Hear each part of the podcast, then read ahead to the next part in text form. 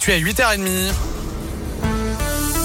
Mais avant toute chose, voici le journal des bonnes nouvelles avec Noémie Mabilon. On commence avec une belle initiative à Genasse, près de Lyon, pour aider les parents qui sont en galère pour faire garder leurs enfants. La ville a lancé une plateforme en ligne où chacun peut proposer de garder bénévolement les enfants des autres. Cette plateforme permet aussi de solliciter de l'aide hein, si on a besoin de faire garder ses propres enfants.